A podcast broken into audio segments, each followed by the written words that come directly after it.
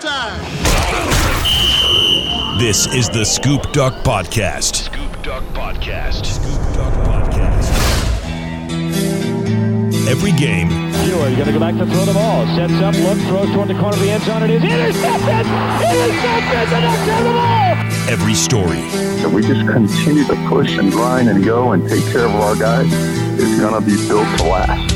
The Scoop Duck Podcast. Scoop Duck owner Justin Hopkins and Matt Bagley from 96.1 580 The Game. Another beautiful day, springtime in Oregon, and uh, questions abound in Oregon. Scoop Duck and Hi Fi, Matt Bagley and Justin Hopkins.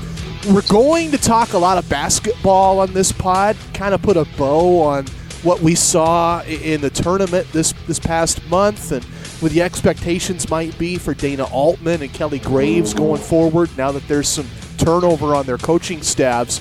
But it's during spring football. We just had an open practice, the open practice of spring football. And so I got to start there. My friend, you were there. You saw it with your own eyes, and, and I saw all of the posts that you put up on Scoop Duck that day, filling people in as much as you could. Uh, what stood out to you from what you saw? What impressed you? Uh, you know, I just think the, the length and the, the physicality, the size of this team. I know it, it's something that talked about. We've heard Mario Cristobal talk a lot about it, uh, you know, in press conferences and, and after games and, and things of that nature. I know it's been a point of emphasis. And, you know, Oregon's done well bringing in some, some, some bigger sized guys in the past, you know, uh, a Noah Sewell, a Flowe, uh, you know, among others. But I think we've really kind of seen this team transform, you know, and it's easy to say that when you get out there and you look and you see, you know, half a dozen guys that, oh man, that guy's a big guy, that guy's a big guy. But you get out there now and you got guys like Dont'e Thornton and Troy Franklin out there at receiver that are big guys, big and strong guys. Uh, you know, just look a little bit differently. You look at the linebacker group and they're all big guys, you know, well sized. You see Justin Flowe out there a little bit. Um, you know, just just all of that I, I think jumped out to me, you know, from the get go. We can get into other stuff, but just, you know, from the from the naked eye walking in, seeing the team for the first time basically this spring, that really jumped out to me. I um I, I've always talked about this on my show. Uh, when I was at Oregon Tech, my freshman year, they made us take a psychology class, and everybody has to take it if you want to graduate from Oregon Tech.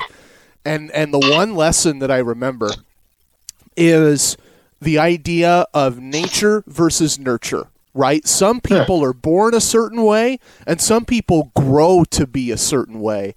Uh, with, with the size that you mentioned of this Oregon team, do you think it's nature, just the guys that they're recruiting and, and getting to the program?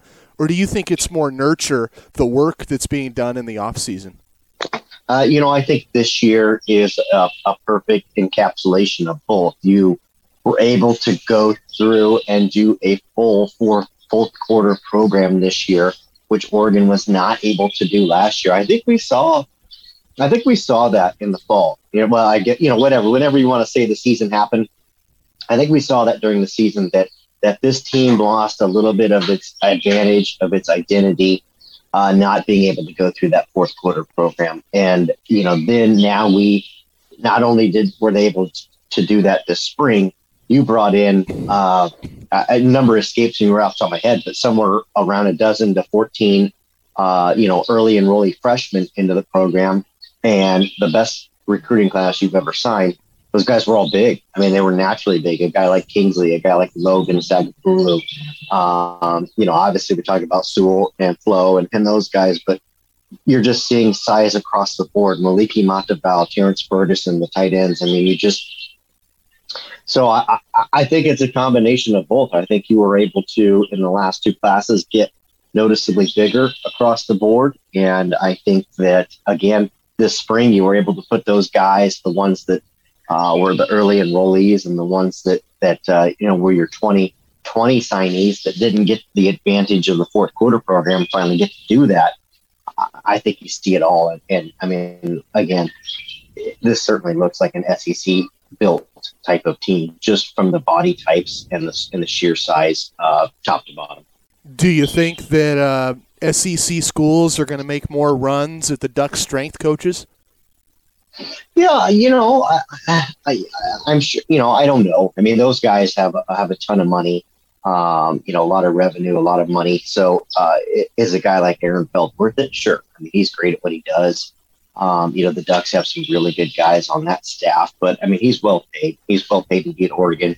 You know, the Ducks have made him feel uh, very welcome, and I, I think he's a guy. You know, to me, talking about Aaron Feld, he's I think he's you know methodical. Going to pick his uh, you know career path very carefully. I don't see him just jumping at money because of money. So uh, yeah, they certainly could make a, a, a run for him, but um, I mean, let's be realistic. There's a lot of really good strength coaches out there, so uh, it's not like Oregon has the only one in the country. Um, I want to go back to spring practices, but I, I got to acknowledge the birds in the background. Do you have a big tree in your yard? Uh, one, yeah, I don't know, half dozen trees, and then right across the road uh, is a chicken coop, so you probably hear the chickens. Um, yeah, I live out. I live out here in the country a little bit, and I I enjoy it. And yeah, I'm sitting outside because it's I don't know whatever it's 75 or 80 degrees or something right now. I don't know. It's an absolutely perfect day down here. So yeah, I figured I'd sit outside. I know that means you guys will pick up some background noise, but uh, it's a very pleasant day in Southern Oregon. No doubt. Hey, I do the same thing every phone call. My neighbors probably think I'm a little weird that way. If it's if it's good weather outside, I take all my phone calls outdoors. Um, what what kind of birds do you have in your yard? I don't, you know, I don't know birds. I mean, you know, I know, you know, your standard robins and blue jays, but there's all kinds of birds. I, I don't. Uh, it's, I mean, the, the dogs are out there chasing them around, and cats are out there. I mean, we get to, like I said, we're out here. There's a big field to my right. I know there's always, you know, foxes and other kinds of uh, animals running through there. We have cows and horses right over here. So yeah, we just, it's, uh, it's like a farm out here, except none of them are mine, so I don't have to take care of them, which is the best part. yeah. Hey, two thumbs up to that. Uh, my, my grandfather raised chickens when I was a kid and uh, raised cows earlier than that. And it's, it's a lot of work. Oh yeah. Yeah. I, I wish I, I wish I had the time to do that, but I certainly don't. So I'm glad there's other people that, that, that handle that. I kind of get to enjoy just having them around. Back to our favorite animal on the podcast, Scoop Duck in Hi Fi, uh, talking duck football. Spring practices. You saw an open practice this weekend with a bunch of fans at Autzen. Um, I, I want to hit on some of the points that you wrote about on the site. From, from the gist of what you were saying, of Anthony Brown making some great throws, some awesome drives, and Jay Butterfield looking every bit like the quarterback you talked about before spring practices started. Uh, is that part of the depth chart, one and two, set in stone? Uh, you know, clearly, you know, for me, you know, I, I tried not to get too far away, you know, on anything one way or the other. You know, so for me, I tried to, to have some level headed takeaways, uh, meaning that it's only two weeks into practice. And for instance, your, you know, your description I thought Ty, Ty Thompson had a really up and down day, which is not an indictment of him as a player. It just means that, particular day, two weeks into his college career, he had what looked like a very true freshman kind of day, very up and down.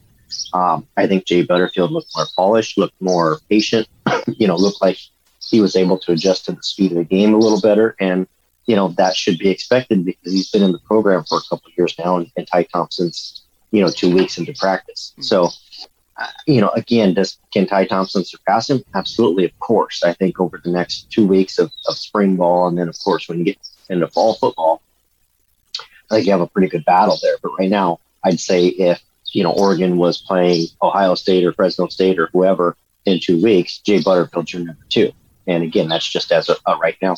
You know, I know one of the other areas that folks were concerned about is, or or maybe didn't like per se, is the fact that you know Jordan Happle pretty much got the you know the run with the ones almost exclusively as the third safety. You know, you had Verone McKinley, McKinley and Jamal Hill out there, and Happle was the third guy almost every rep with the ones. I know a lot of fans aren't super excited about that, but again, you know, I'm looking at a guy like Damon David that's come in and raised a lot of eyebrows. Again, only two weeks into his uh, college career. I think he can get there and pass him up, but it's just not happening yet, and and it, and it should really it shouldn't.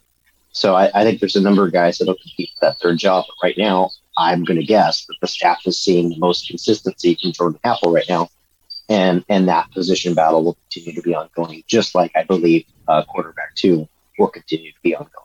Yeah, and you mentioned the speed as well of, of some of these other players. Uh, Mykael Wright getting a pick, uh, some great plays in the linebacking core as well. I'm curious. Normally, at the pro level, the off season is dominated by the defense because it's it's easier for them to install. There's a lot less, you know, groundwork, a lot less language. Um, is is the defense beating the offense in these practices, or is the offense getting the better of them? Well, you know, something I wrote about the juice before the open scrimmage, before we were able to see, is that you know I'd heard uh, from sources that you know it's been pretty balanced. There have been days where the offense has had the number, you know, days where the defense has had the number, and I think that the coaching staff is pretty pleased with that because they don't, you know, it's really tough when you go out there and you see one side of the football really struggling? You know, is it because you know you're really good on one side and really bad on the other? Uh, you know what what's going on there? And I think the staff's been pretty pleased that things have been pretty balanced. On the particular day we were there on the scrimmage, it looked like the offense had the better day. And to me, my takeaway was they had uh, many more and much more of the bigger plays, the explosion plays, which you know you love to see from your offense. But that said, I didn't see them consistently driving the ball down the field and just kicking the defense's butt. I think they had, you know, a couple big passing plays. You obviously had the big run play from CJ Verdell, uh, you know, to open up the scrimmage, the 80 yarder. And so I think they had more of those plays. But from a consistency standpoint, it wasn't like they went out there and just pummeled the defense. The defense, I think, was out of position in some, in some certain uh, plays and some other areas, and that and those are things that'll get cleaned up. You got a lot of young guys starting out there, playing out there. You're rotating guys. You're trying new things. You got a new defensive coordinator. So, to your point, yeah, typically the defense has the offense's number uh, when you kind of start things off. But I think it's been pretty fair, pretty balanced, um, which I think speaks to the leadership and command that Anthony Brown has over the offense. Uh, but also speaks to all those returning guys on the defense that you know, hey, you're not starting from square one even though you've got a new defensive coordinator. So I, I, for me, I took it away as a positive all the way around. Okay, uh, I'm going to put a pin in that. I'll ask you some questions about that defense, a new new scheme, new coordinator coming up later on in the pod. But like I said at the very top of this, we're going to take things in a different direction. We've got Aaron Torres waiting in the wings. He does a little bit of everything for Fox Sports, but where he's crafted a niche for himself is college basketball. Year round, he is their college basketball guru. And uh, I, I, think he can shine a light on some questions that Scoop Duck readers and Duck fans all around have been asking about the Oregon basketball programs. Kelly Graves just lost two of his best lieutenants to Sacramento State. How's he going to recover? And Dana Altman just lost Coach Stubblefield, who'd been by his side for almost a decade. How is he going to respond? Um, what, what's Oregon going to look like next year? There's a lot of basketball questions that I think are at the forefront right now, and I, I can't wait for Aaron Torres to answer them.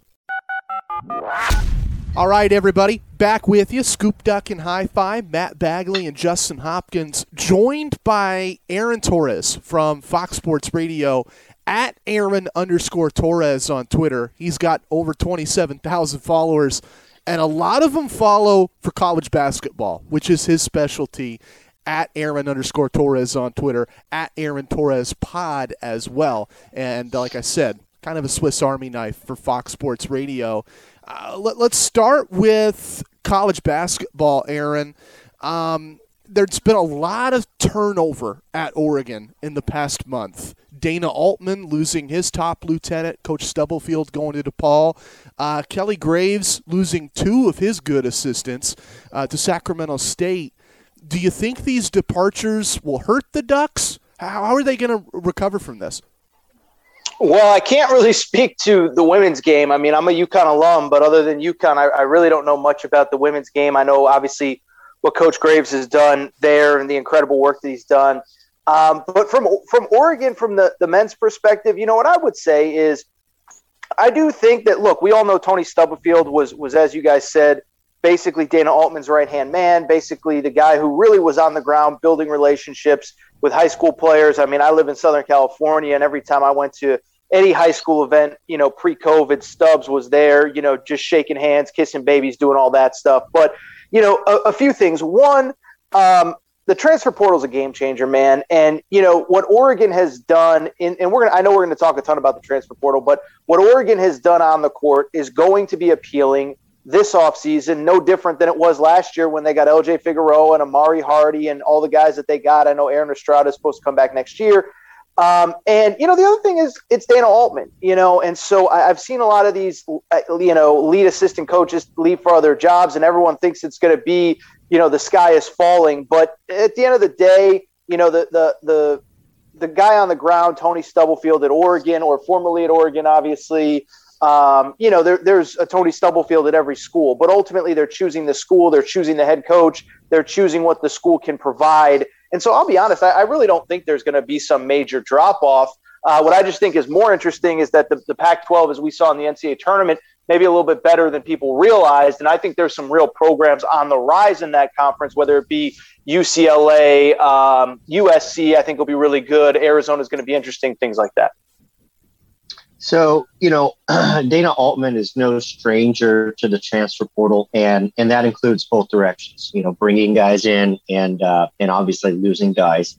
It seems as though this year, I mean, I think you know Duarte and Amor Omoruyi you know, nobody's really all that surprised that they made the jump to the NBA. Are, are you concerned or surprised? Maybe some of the other names that have, you know, left the Oregon program. I mean, he's uh, he's down. He's basically open to like seven or eight spots that he's he's now got open on his roster. Is there any reason that you think Oregon fans should be concerned, or is this just you know attrition's happening and and he'll he'll re- restock with stronger guys? Yeah, it's really funny. You know, like everybody else did a way too early top 25, uh, you know, the day the season ended and everybody freaked. You know, Oregon fans think that I hate them, which I, I don't really know where that came from. But, oh, how could you have, uh, how, why is Oregon not in your top 25? And I'm like, well, they don't really have any players right now. Like that, that feels like an important part of, uh, you know, a ranking is actually having a team. And so, you know, the way that I kind of look at this stuff is I know there's going to be seniors who decide to take that extra year of eligibility, but especially at that time, until the player actually announces that he is coming back, because let's be honest, you know, every every, you know, 21, 22 year old kid is different. You know, some of them are, you know, like, you know, I'm trying to think of a good example, but some of them just love being in college, right? There's a kid named John Fulkerson just finished his fifth year at Tennessee, decides he wants to come back for the sixth year. He loves being at Tennessee Vol. You have some kids that want to transfer up, play at a higher level. You have some kids at the higher level that want to transfer down. You have some kids that just didn't have the season that they wanted and kind of want to come back and um, you know ha- have a better ending to the season. But you know when it comes to Oregon, I mean I'm not going to speculate on who is or is not coming back. And I know LJ Figueroa officially, uh, you know, within the last whatever two three days announced that he is in fact leaving. But I just bring it up to say that, um, you know, I, I, trust Dana Altman that he'll figure out a way to fill out this roster. I trust Dana Altman that there will be talented pieces on the roster come opening night, whether it is a transfer or reclassification, you know, a combination of a bunch of those guys. But yeah, no, I mean, I do think that it's it's hard in this particular moment to kind of project one who Oregon is going to be, how good they are, how they compete just because we don't know who they are. But, you know, like I said a minute ago, I will give the benefit of the doubt to Dana Altman. As you just referenced, Justin, it's not as though this is his first time having major turnover in the offseason. But you're right. It does feel like, you know, usually by now they, they've, they've locked in another guy or two. Um, you know, they have more high school players coming in. And I get it. It was a weird year to recruit high school players. Uh, not only in basketball but in football as well. Um, in general, I would say yes, I do trust Dana Altman, but I do think it's fair for a Ducks fan to kind of sit around and question, like, where exactly is our team right now at this exact point? Uh, you know, with that, I know you're. Yeah, I guess let's let's start with this. Um, we're going to lay the foundation here. transfer portal's nuts, man. I don't know how many names are in there. I don't know if you do, but it's tons. I mean, literally every time you turn around, there's a tweet about so and so's entering the transfer portal. Some good, some bad. I mean, how how do you see this impacting college basketball long term? I mean, is it just I mean, is it NBA free agency in college basketball now, or or what are we looking well, at here? it's I hate the analogy to NBA free agency because every player isn't a free agent every offseason in the NBA. Your dog apparently agrees with me. He's fired up about uh, about the transfer portal. But no, you know you what want, I would. Do you want a Great Dane? You can have a Great Dane if you want. No, no, no. I, I, live in a I live in LA, which means that I live in a, a small apartment, and so uh, you know I, I I don't think there's enough room for the for the two of us plus my wife. But no, man. You know, listen. I, will be honest. I mean, I, I've been pretty outspoken about this. I mean I don't think it's good for college basketball. I don't, uh, you know, first of all, the idea that a couple things. Let me even backtrack. Um, I don't think it's wrong. I don't think a player is evil for wanting to transfer. Okay, like let's get that on the table right now. There are always legitimate reasons to transfer. Your, your coach promised you something in recruiting, didn't deliver. Your coach gets fired. Your coach leaves for another school. Like there are always legitimate reasons to transfer. Um, what I would also say, though, um, is that I don't believe that it is that harmful for a player under normal circumstances to have to sit out. I keep using this example, but Davion Mitchell from Baylor, who was probably the best player in the NCAA tournament, sat out for a season. Um, and when Davion Mitchell sat out, uh, I talked to Scott Drew about it that offseason. He said, you know, him and MaCio Teague, who was another starter on the national championship team this year, he said, those guys were our two best practice players. They were great teammates. They obviously got a lot of work in when the other guys were on the road traveling for games. And it certainly not only did not hurt them, but it obviously helped them in the long term. And Davion Mitchell is probably going to be a top 15 pick in the next NBA draft. And so I only bring that up to say, like this narrative that that it's so unfair and it's so hurtful for players uh, to have to sit out for a year. It's just not true. That's one. And I don't think it's good for the sport. I don't, you know, I feel bad for mid-major coaches who have to, um, you know, or basically know that they're going to lose their best players every offseason. I feel bad. I know we're not supposed to feel bad for high major coaches that are making two, three, four million dollars a year, but you now have to re-recruit every one of your players. You have other teams tampering with your players. I just don't like it. And so I didn't really think that the system was that bad. I mean, we obviously had the waiver process, and I know the waiver process is annoying, but I, I don't think it's the worst thing. You know, my, my stance on this has been pretty consistent from the beginning, uh, and it hasn't really changed. And that is that you know, if your coach leaves, if your coach gets fired, if your coach takes another job, you should be able to, to leave without having to sit out. Um, you know, obviously there are always going to be some extenuating circumstances, whether it be a family situation or whatever.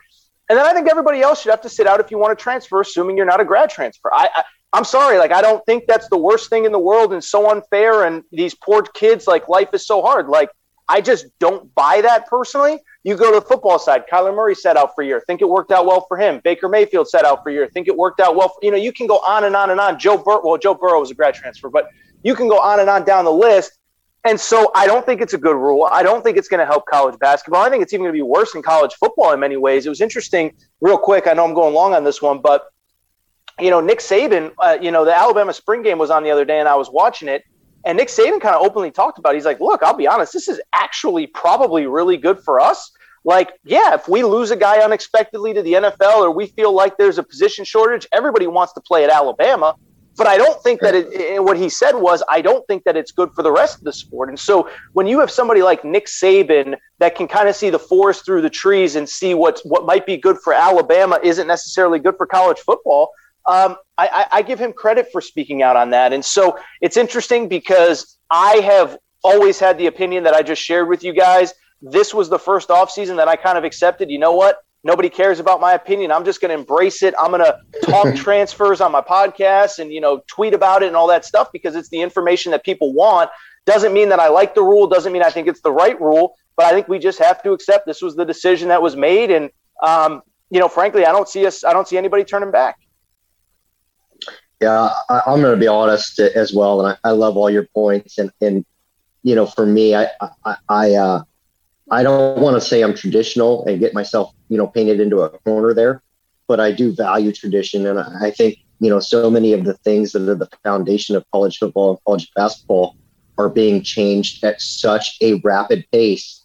Yep. I don't know that we weighed the long term, you know, benefits and and uh, you know drawbacks to all these decisions. Oh, let me let me jump in on that really quick. We absolutely have not, and it's really funny because you know I don't know what it, I don't know as much about what was talked about behind the scenes with football, but with basketball, I mean the coaches almost universally uh, uh are opposed to it, but they can't say it publicly because they're going to get crushed, you know, by the right. media, by people, and social media and all that stuff. But it was funny because you know I, I heard Bob Huggins during an interview, and Bob Huggins is you know one of those you know 65 plus doesn't really care. I don't know if he's 65, but he's definitely at least 60. He doesn't really care, and you know he's on his last legs, and he's gonna. And he said he goes, they bring me on all these committees, and they don't listen to my opinion, so I just stop volunteering on these committees. And like it's the truth. It is not the best for college sports. Um, and you know, it's like you guys just referenced, and, and I totally agree with you, is that, you know, we're so focused on the the short term of just, hey, let's put out this fire so that we don't have a bad PR situation on our hand, that we don't look at the totality and we don't look at the big picture. Um, you know, I'll just say something else really quick, and I promise I know I keep cutting you guys off on your guys' show and all that, but you know, I was thinking about this yesterday. Is you know, it, people say that this is for the players you know who's actually going to be hurt by this? It's the players in the future because one, you have all this transferring. I, I you know, definitively, I'm, I'm not even. I'm. This is a fact. Graduation rates are going to go down. We all know that when you transfer, some of your uh, credits don't transfer over. Now you don't have the extra year to make them up. I mean, most people that are transferring are not going to be the guys that make you know, a, a $200 million over the course of an NBA career or $100 million over the course of an NFL career, they're going to need that college degree. And then I think beyond that, I think it's really hurting the high school players because, yeah. you know, the high school players coming up, you know, from the basketball perspective, I'll just tell you, like, you know, I had a mid major coach tell me, he goes, I'm done recruiting high school players. He goes, because if I recruit a high school player and I play him too much and he plays well, he's going to transfer up. If I recruit a high school player and he, and he, play, he doesn't play enough, he's going to transfer down. And so I, am just going to take the transfer. Once he comes to me, he has to sit out going forward. So, I'm, so he's, for lack of a better term, he's stuck with me now, um, and we can kind of grow that way. And and and people would say, well, you know, it's the same number of scholarships. The players have to come from somewhere. It's not true. I mean, I, I talk to college basketball coaches; they're not filling 13. What? Why are they going to fill all 13 scholarships when they know that you know anybody but uh, you know the, the the five, six, seven guys that are playing are all going to transfer? And so I could go on for days with this stuff, guys. I mean, I'm very clearly passionate about it. But as you guys just referenced, like there are some real big things that are happening right now. I don't think anyone realizes the long term ramifications. It's exactly like you said. We're, we're doing it in the short term, and nobody realizes everything that can happen in the long term. Yeah, and I, you know, I, I, uh, one of my main points is it aligns with yours is the fact that I don't think folks realize that this is going to take scholarships away. This is going to take yep. opportunities for uh, and let's face it, you know, one thing that, that Mario Cristobal talks a lot about, this about football, but basketball, the same thing. It's a developmental sport. I mean, there are some guys that show up and, and aren't quite there yet as basketball players and, and, need a year or two. And, and, and that's important. And, you know, and, and those guys, uh, let's just, you know, consider them a, a high school senior, you know, less and less of those guys are having opportunities because like you said, you know, you're going to go ahead and take the grad transfer guy. It's kind of a known quantity or even just a transfer, kind of a known quantity. And, and like you said, once they've transferred once, you know, they really start to pigeonhole themselves. You know, you, you can't really do it a second, third. I mean, you can, but you know, at that point, you're starting to be in college for six or seven years, and you know, running out your clock. So, um, uh-huh.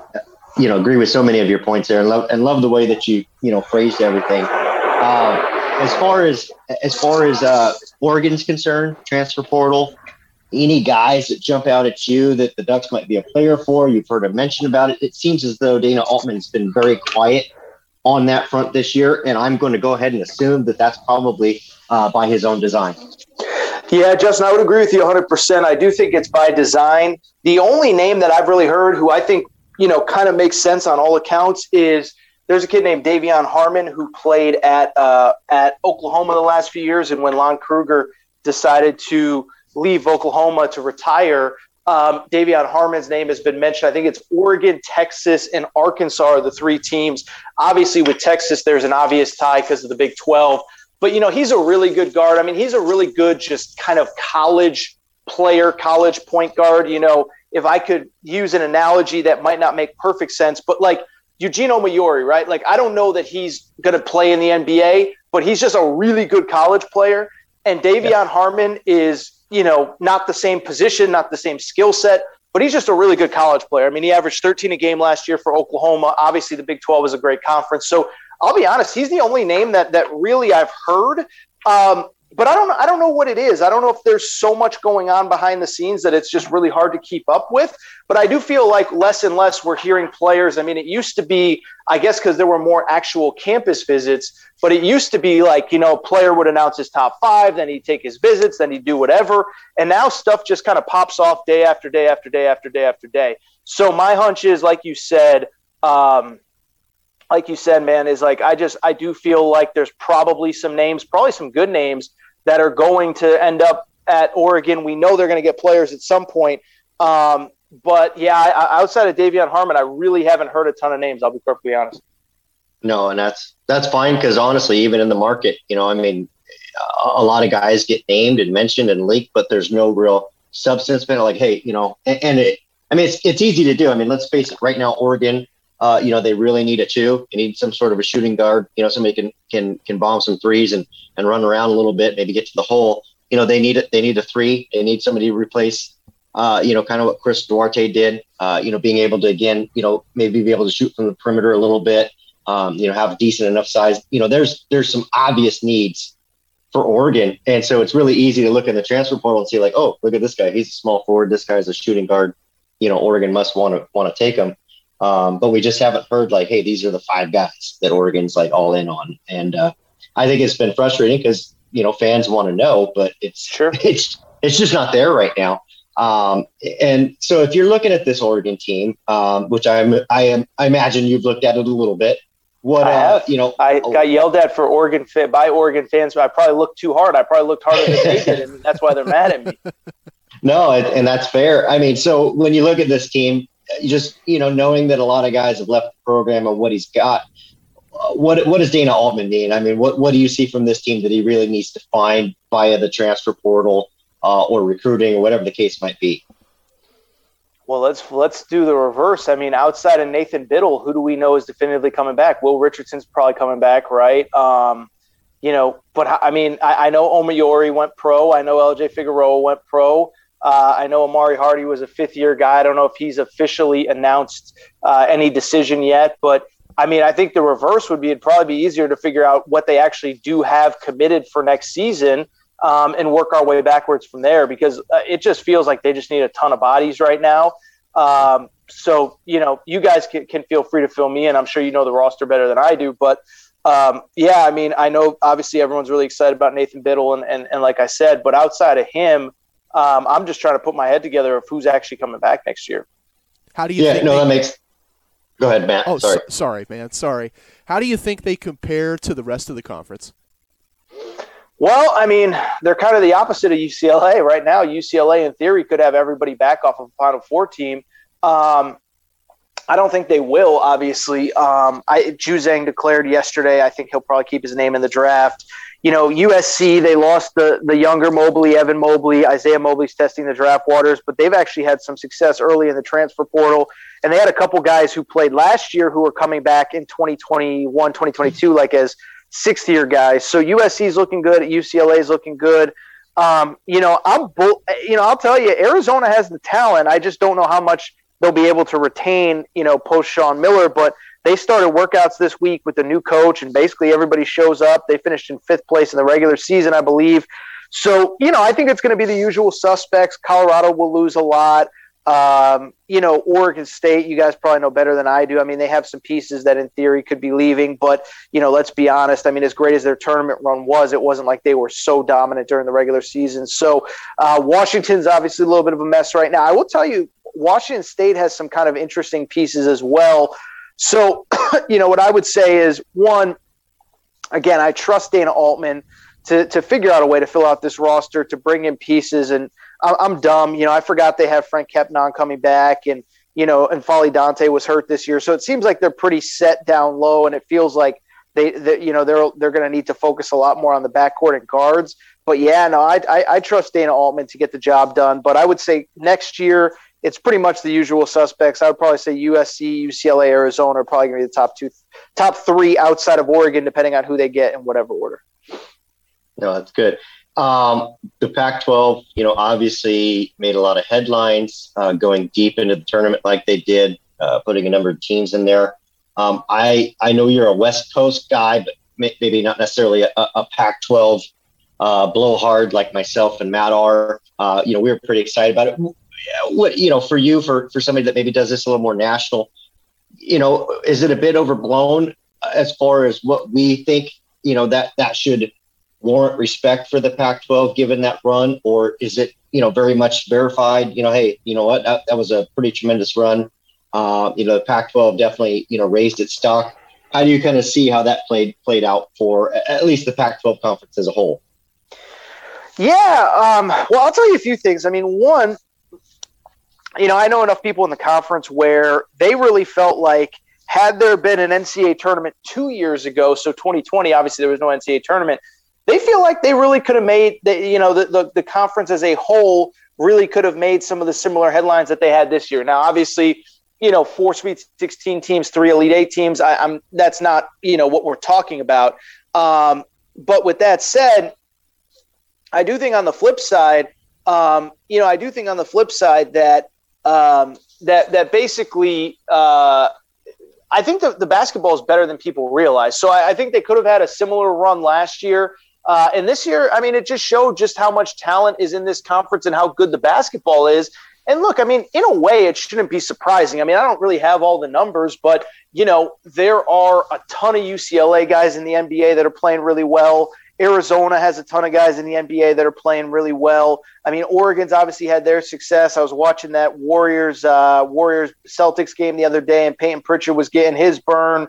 So it's not as though there's not players. The thing is, they've just never done it on the national stage the way that they did it this past season. And so that's what really kind of stands out to me, in my opinion, is just that I, I just feel like the talent was always there it just they just never really, for lack of a better term, delivered on that national stage. So I, I think there's some really good basketball played on the West Coast. You know, it's interesting. I've heard Mick Cronin talk about you know the idea of when he got to the conference, there was a reputation that the conference was soft, and you know he really, frankly, did not see that.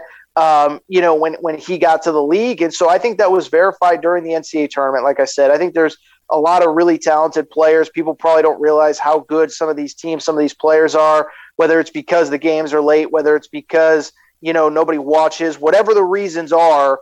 Um, you know, I don't think people realized it, but I, I, don't think you guys are wrong to think that the basketball has probably been better than people have given it credit for the last three or four years.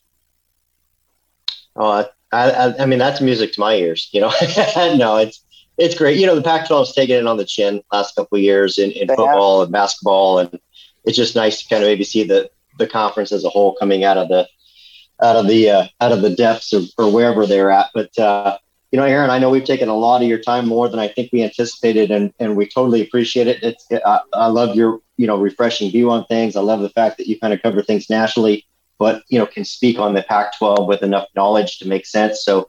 Uh, and Oregon for that matter. So we appreciate you having having you on, and love to have you on again. Uh, you know, maybe the next month or two. Yeah, no, I appreciate you guys having me. Um, and uh, yeah, anytime you need me, just holler, okay? All right. Thank you, Aaron. Thank you. I, I love interviews like that. I've mentioned before. One of my favorite things in this podcast is every now and then you'll bring on a guest, or, or sometimes we'll do the roundtable during football season when we've got Hith and QB 11. And I just get to sit back and enjoy the show because every question I want to answer or I want to ask – gets brought up in the conversation. I, I feel like Aaron ran the gamut with you, just went over everything.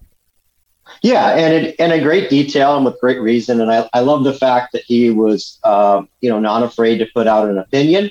Might not be popular opinion or whatnot, but I mean, he was, you know, proud to put it out there and stick to his guns on it and, and, and tell people why he has that opinion. So I, I really appreciated that. And, and like you said, you know, it's it's it's funny because uh, you know, last week we had Trejon Williams on, who's smart young individual, you know, high school recruit. Right.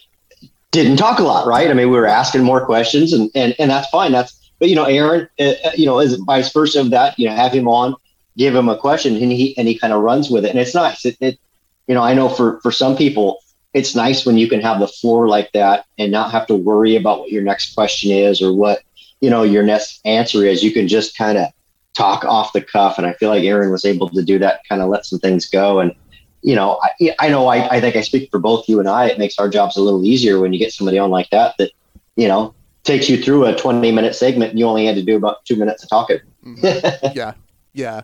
Um, I want to talk spring ball for a few more minutes, and then well, with just what little time we have left, I want to set the scene for the draft because that's coming up in less than two weeks, and I'm not sure how many people are going to listen to next week's pod before that first round. So I'd want to kind of introduce some of the big stories there, but um, back to spring ball. um, with that open practice over, and now the next kind of objective is the spring game. Uh, where do you see this team at? Like like you mentioned the hypothetical if if they were to play Ohio State, you know, in 2 weeks, could they hang with Ohio State right now?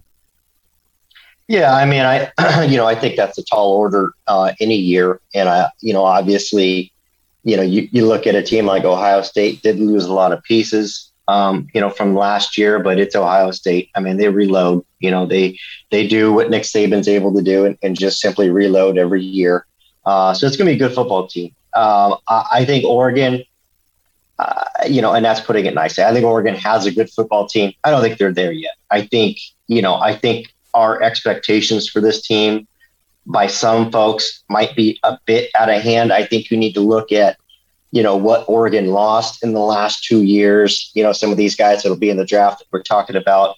Um, you, you look at the fact that Oregon's still relatively young as a roster overall, one of the younger teams in the country.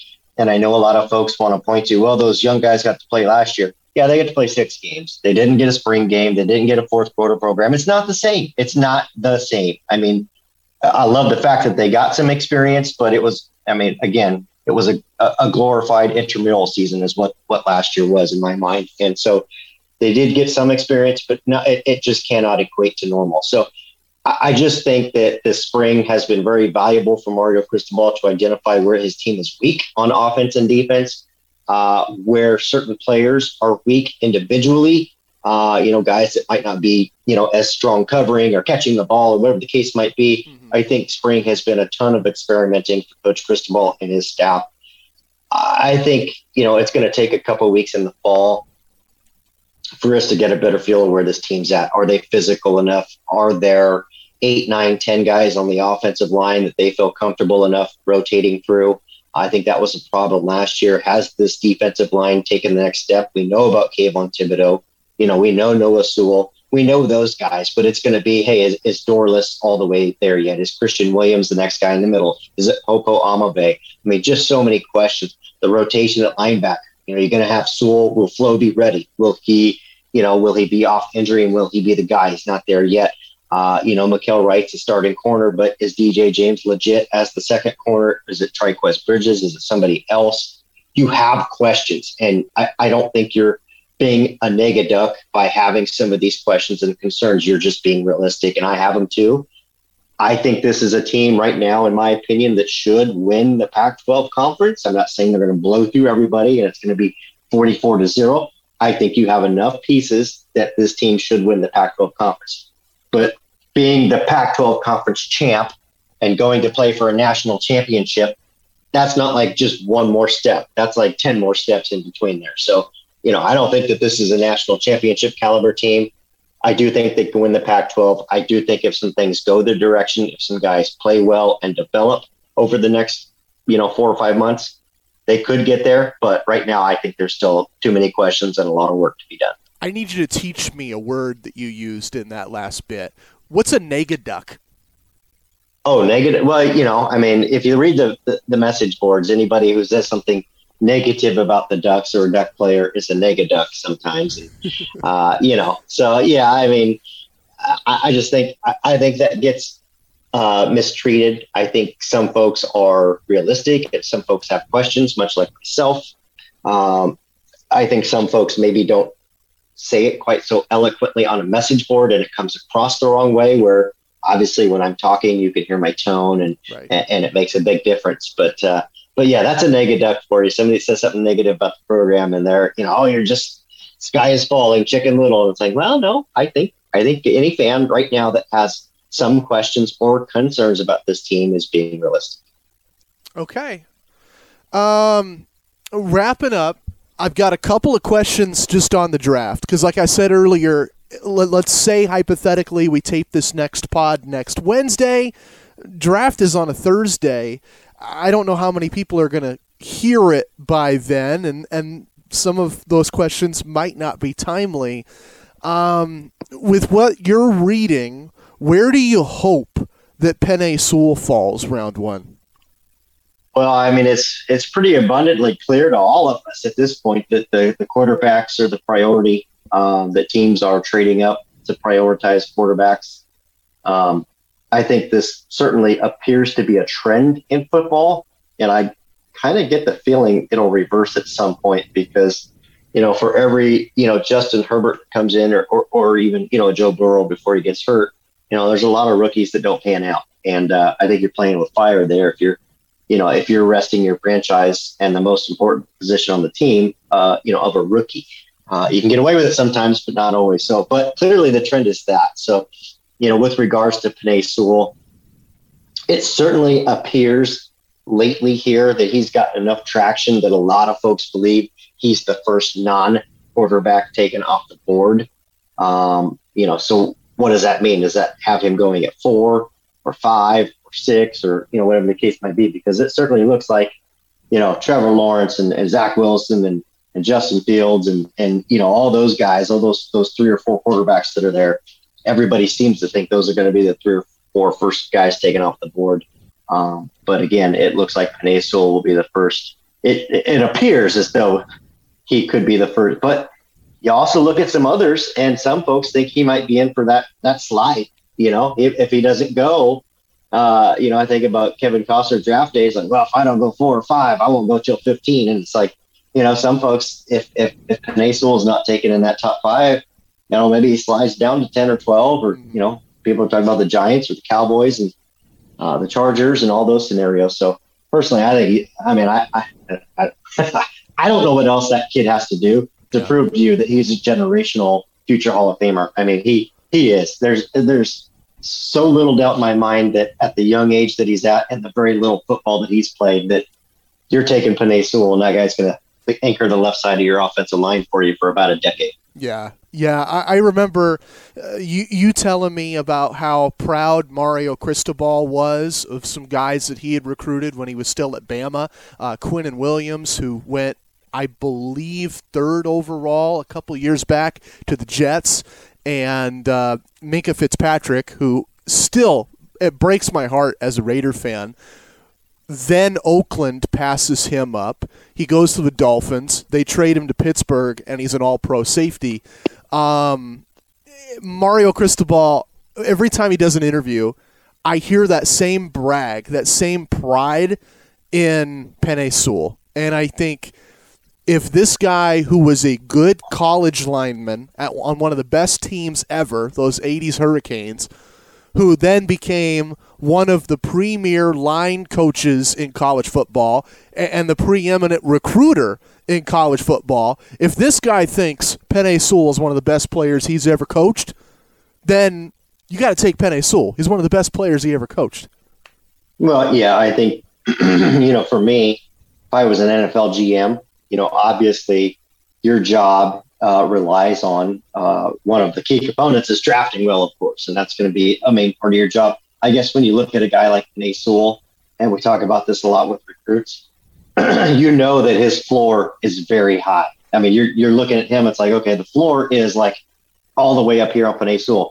I know that more than likely, if I draft Penei I'm more than likely going to have an all pro on my team for let's just say five out of 10 years. I mean, that's, I think that's very fair to say mm-hmm. if you're talking about Sewell. That's the floor. I, I, and the, and the, and the ceiling is you have a guy that ends up being one of the, the best ever to play the game as an offensive tackle. So if that's your margin of error, it sure sounds like he's a pretty safe pick for, for a GM that might want to keep his job. So, I mean, that's, that's just my opinion. But again, I understand that quarterbacks are heavily valued right now.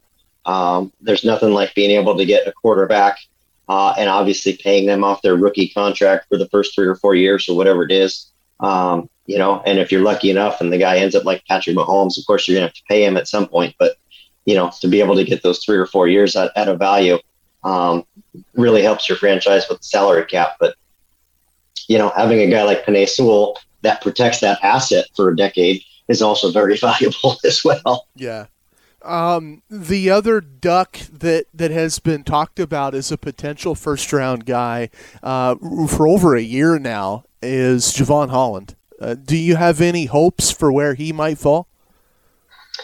Yeah, you know, he's tough uh, just because you see, you know, guys that, that talk about him being a, you know, kind of a mid round one guy, uh, maybe somewhere from, from that, you know, 15, 20, you know, to the end of the first round. Uh, you you see folks that do link him uh, basically from the beginning to the mid of the second round. So it certainly looks like he he shouldn't last past the middle of the second round, um, and it, it just feels like he's somewhere you know somebody destined to go towards the end of the first round. Now, I'm a big Jevon Holland fan. I think he had an amazing career at Oregon and was one of the best you know pure cover safeties. I think that instinctually, just the way that he played the game I think he was one of the best. I think there are concerns about his overall speed, his top speed, uh, maybe his size to a degree. And, and I understand that I'm being nitpicky and I'm going to piss Oregon fans off talking about a beloved Jevon Holland, who I have absolutely no problem with.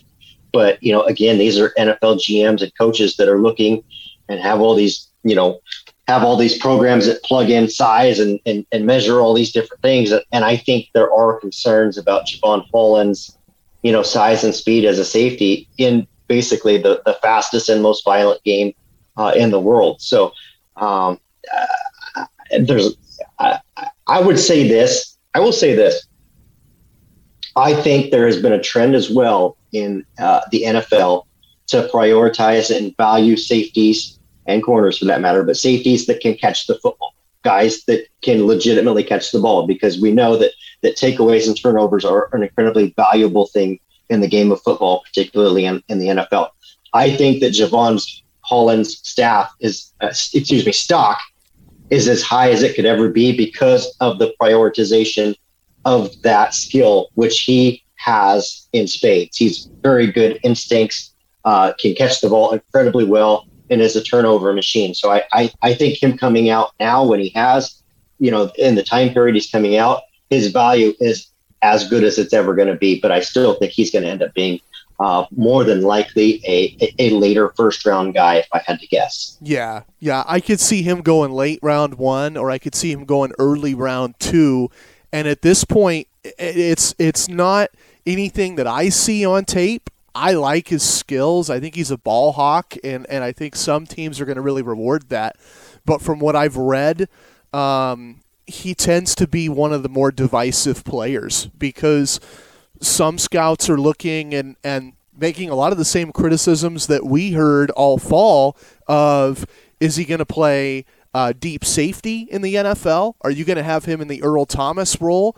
Or is he going to play in, in your nickel – and be like a, a Minkah Fitzpatrick or a um, or, or like a uh, Malcolm Jenkins type player, and and I think the teams that are looking him to play in that Fitzpatrick Jenkins role are going to downgrade him. So I, I've seen some guys say he's their top safety on the board, and I've seen other draft gurus say he's not even top five in safeties. Yeah, I think I think what what uh, what we start talking about there with Jevon Holland is, is being a little bit more scheme specific. You know, Penei, isn't scheme specific. He can he can play on any offensive line and be you know be what you expect him to be. Jevon Holland is a little bit. You know, you have defensive guys that want to enforcers deep in the backfield. You want guys that do prioritize having a little more coverage ability in the back end. And uh, you know, uh, like I said, I, I, I think he becomes scheme specific, much to your point. And uh, you know that that that can be a huge factor in your draft stock because you know if you you know let's say you could go as high as 20 well if numbers 21 through 27 aren't guys that prioritize, you know, your skill sets in their defense, you're going to get passed over. I mean, even though Yeah. there's value, you know, you're a value pick at that point.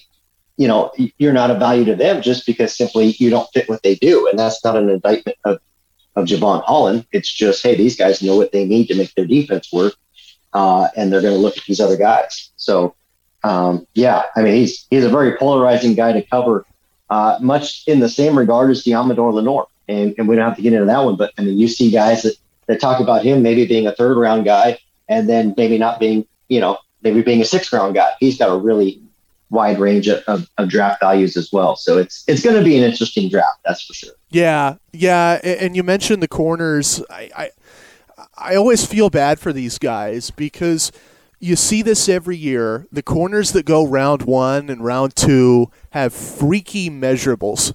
You know, they're all over six feet tall. They're all built like trucks. They're fast. They're strong.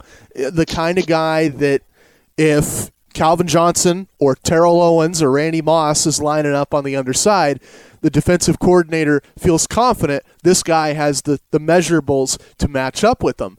And um, and I think some really good corners in terms of fundamentals and really good corners in terms of resume. How much experience do you have? Uh, what what are your stats? How many games did you play? What's your head like? Are you ready for the NFL? Like all those questions get pushed into round three, round four, and elsewhere. So a, a name like Lenoir. He's not going to be the first guy off the board by any means. You're not going to see him on Thursday night, and you probably won't see him uh, Friday either, rounds two and three. But I think he could still have a good career. Yeah, I, I agree with that. Um, I like Deommodore Lenoir. I thought he helped his draft stock this year. I thought he had a good season. Um, I know, you know, and, and I'll back it up. You know, Aaron Torres said this a few minutes ago to you and I, however, was talking about basketball. There are guys that are really good college players that just don't quite translate to that next level. There are a ton of guys that play tremendous college basketball that just don't make it the NBA. There's a lot of guys that play tremendous college football, don't make it the NFL. And that could very much be the case of Deommodore Lenoir and Thomas Graham. It doesn't take away from their accomplishments at Oregon. But like you said, these GMs all have the tape. They know, you know, they know how big these guys' hands are. They've, you know, they've done the Wonderlic test. They know how much they weigh, how high they can jump, and they know what they need, and they know what it takes to win uh, in the NFL. And you know, if let's say you're a guy like Thomas Graham who might not quite get to that six foot mark, you've got to be pretty exceptional in every other area. You know, in, in your speed, in your change of direction, you should you're probably going to need to have a little bit uh, uh, more length than the average guy in your arms and your legs and, and, and stuff like that. You're going to have to be almost exceptional in every other area to make up for that deficiency alone. So, again, it doesn't detract from what he was able to do at Oregon, but it makes your NFL draft stock a whole different ball game. And and that's the thing for Lenoir. I mean, he's you know he he's just fast enough, but not elite speed. You know, he's he's just tall enough, but not quite you know that six foot one mark or whatever you're looking for. And, and those are things that they're going to have. Those two in particular are going to have to constantly battle. I hope they get drafted. I hope they have great careers, but um, it's certainly going to be it's going to take some work from both of them. I think to get on a squad and then you know claw your way into that one or two rotation. Okay. All right. I, I don't want to overkill that subject. We'll hit it a lot next week as well. Um, so I think this is a good point to wrap it up. Is there anything else you want to address before we stop? Uh, no, I mean, I think that I think that puts a bow on it. Really happy with having Aaron on. I know there's been a lot of basketball talk, and, and just like many of you, you start to look at what's going on with the program.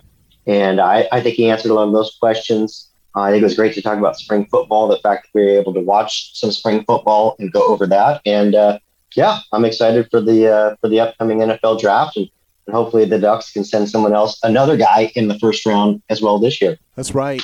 Okay. Uh, Scoop Duck and Hi Fi. My name is Matt Bagley. I'm joined by Justin Hopkins. We'll try to come back next week. Uh, leave us a review on whatever app you use to listen to this. And thanks for listening. Go Ducks.